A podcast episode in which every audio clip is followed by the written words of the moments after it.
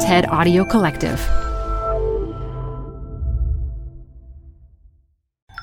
This TED Talk features planetary scientist Sarah T. Stewart, recorded live at TED Salon, Imagine If 2019.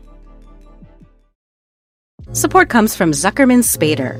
Through nearly 5 decades of taking on high-stakes legal matters, Zuckerman Spader is recognized nationally as a premier litigation and investigations firm. Their lawyers routinely represent individuals, organizations, and law firms in business disputes, government and internal investigations, and at trial, when the lawyer you choose matters most. Online at Zuckerman.com. Support for TED Talks Daily comes from Capital One Bank. With no fees or minimums, banking with Capital One is the easiest decision in the history of decisions. Even easier than deciding to listen to another episode of your favorite podcast. And with no overdraft fees, is it even a decision? That's banking reimagined. What's in your wallet? Terms apply. See CapitalOne.com/bank. Capital One N.A. Member FDIC.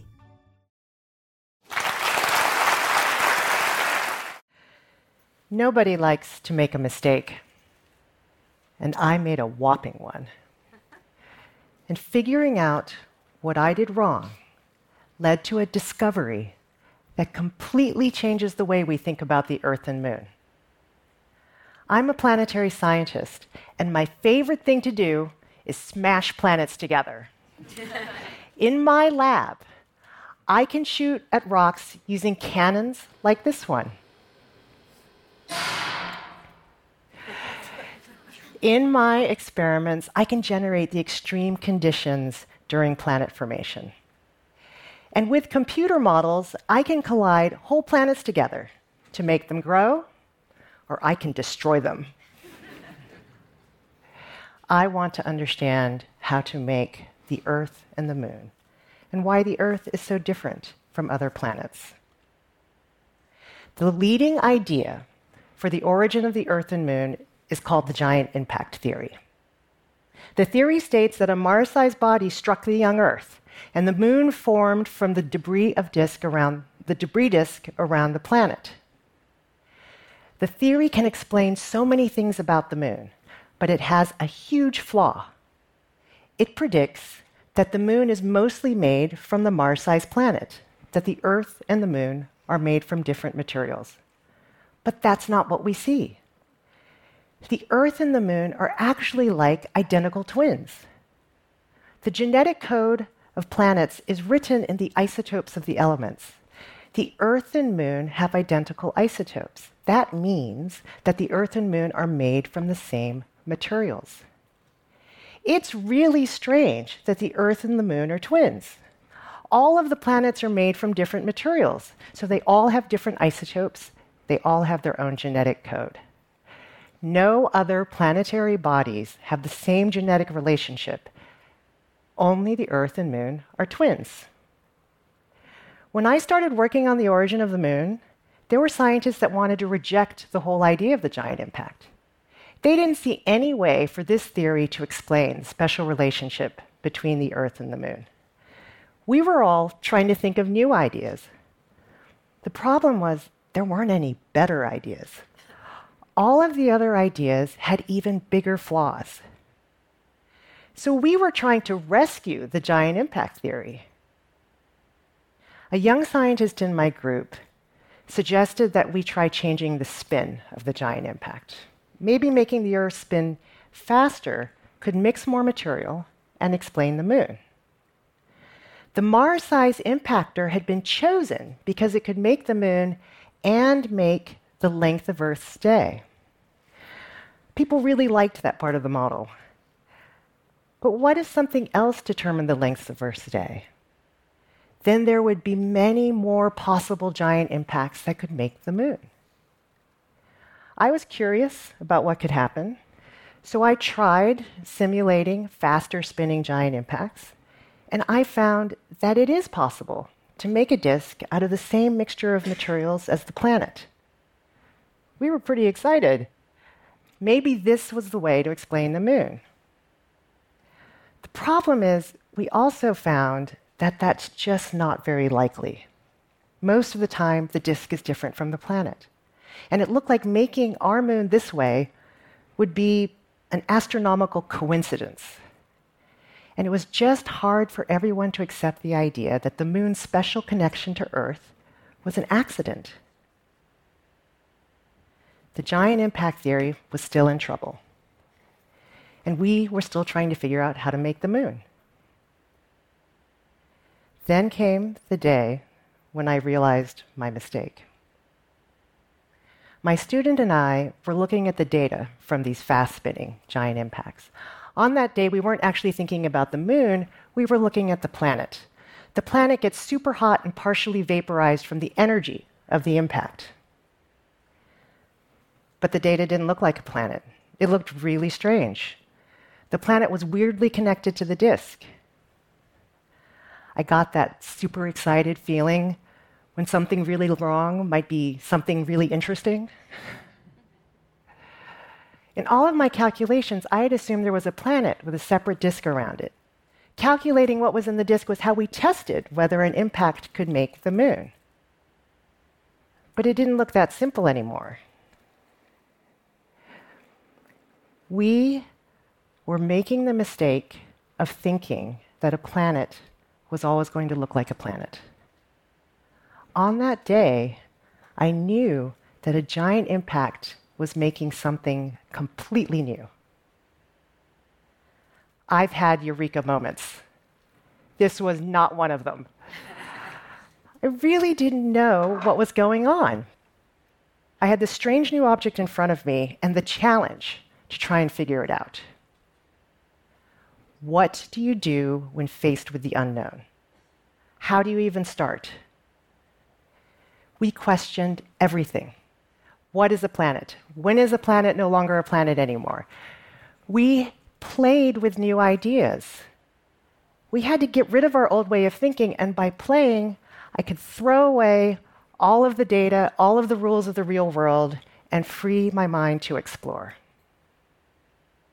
And by making a mental space where I could try out outrageous ideas and then bring them back into the real world to test them, I could learn. And by playing, we learned so much. I combined my lab experiments with computer models and discovered that after most giant impacts, the Earth is so hot there's no surface. There's just a deep layer of gas that gets denser and denser with depth. The Earth would have been like Jupiter. There's nothing to stand on. And that was just part of the problem. I wanted to understand the whole problem. I couldn't let go of the challenge to figure out what was really going on in giant impacts. It took almost 2 years of throwing away old ideas and building new ones that we understood the data and knew what it meant for the moon. I discovered a new type of astronomical object. It's not a planet. It's made from planets. A planet is a body whose self-gravity is strong enough to give it its rounded shape. It spins around altogether.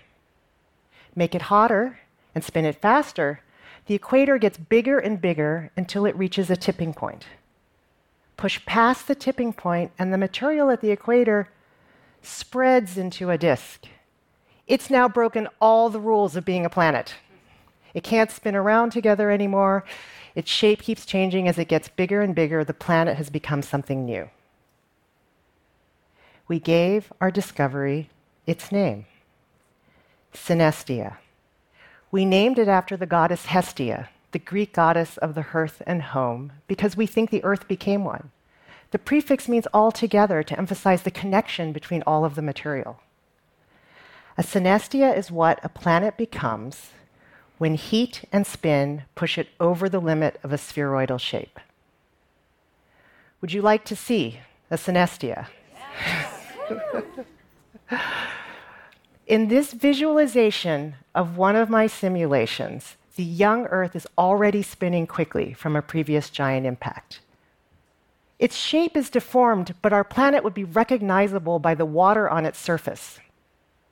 The energy from the impact vaporizes the surface, the water, the atmosphere, and mixes all of the gases together in just a few hours. We discovered that many giant impacts make synestias, but these burning bright objects don't live very long. They cool down, shrink, and turn back into planets. While rocky planets like Earth were growing, they probably turned into synestias one or more times. A synestia gives us a new way to solve the problem of the origin of the moon.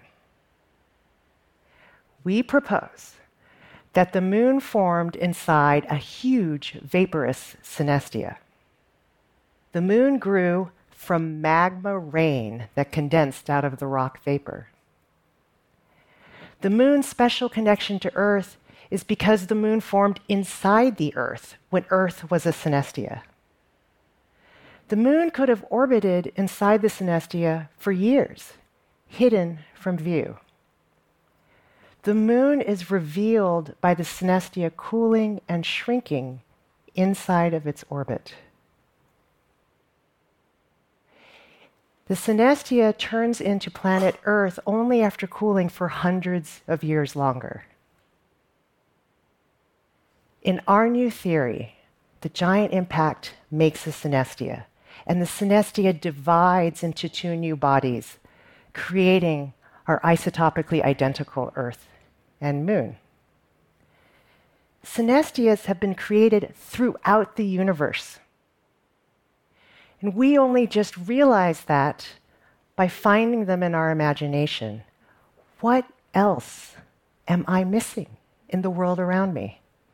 What is hidden from my view by my own assumptions? The next time you look at the moon, remember, the things you think you know may be the opportunity to discover something truly amazing.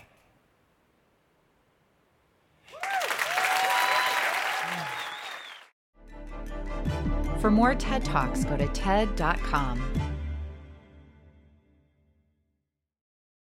Support for TED Talks Daily comes from Odoo. If you feel like you're wasting time and money with your current business software or just want to know what you could be missing, then you need to join the millions of other users who switched to Odoo.